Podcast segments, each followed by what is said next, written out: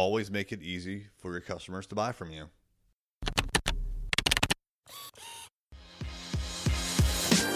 Hey there, I'm Eric Olson.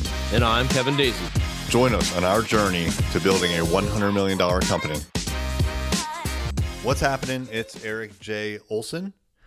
We've always had the URL journeyto100million.com. And for the longest time, it pointed to a landing page on our website.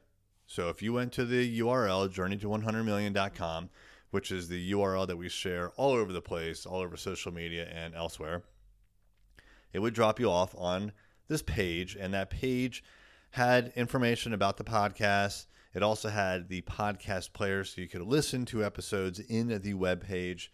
And it had hyperlinks to all the different podcasting platforms that we support.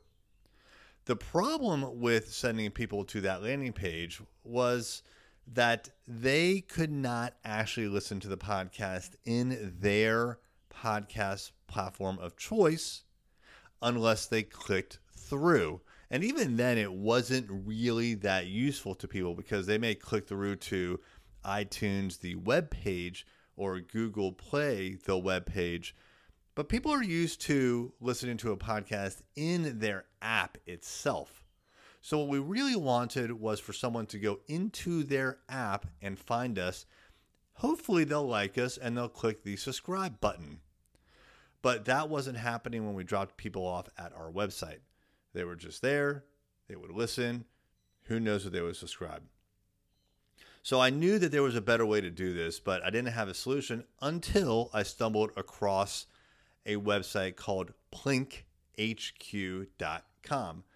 Plink, what they do is they will redirect people in a mobile device and open up the actual podcast player that they have set by default and then allow them to play and subscribe to the podcast. So I can share journeyto100million.com and if you go to that it will redirect you to the Plink URL, which then will open up the app if you are on a mobile app. If you're on the desktop, it will just render their web page.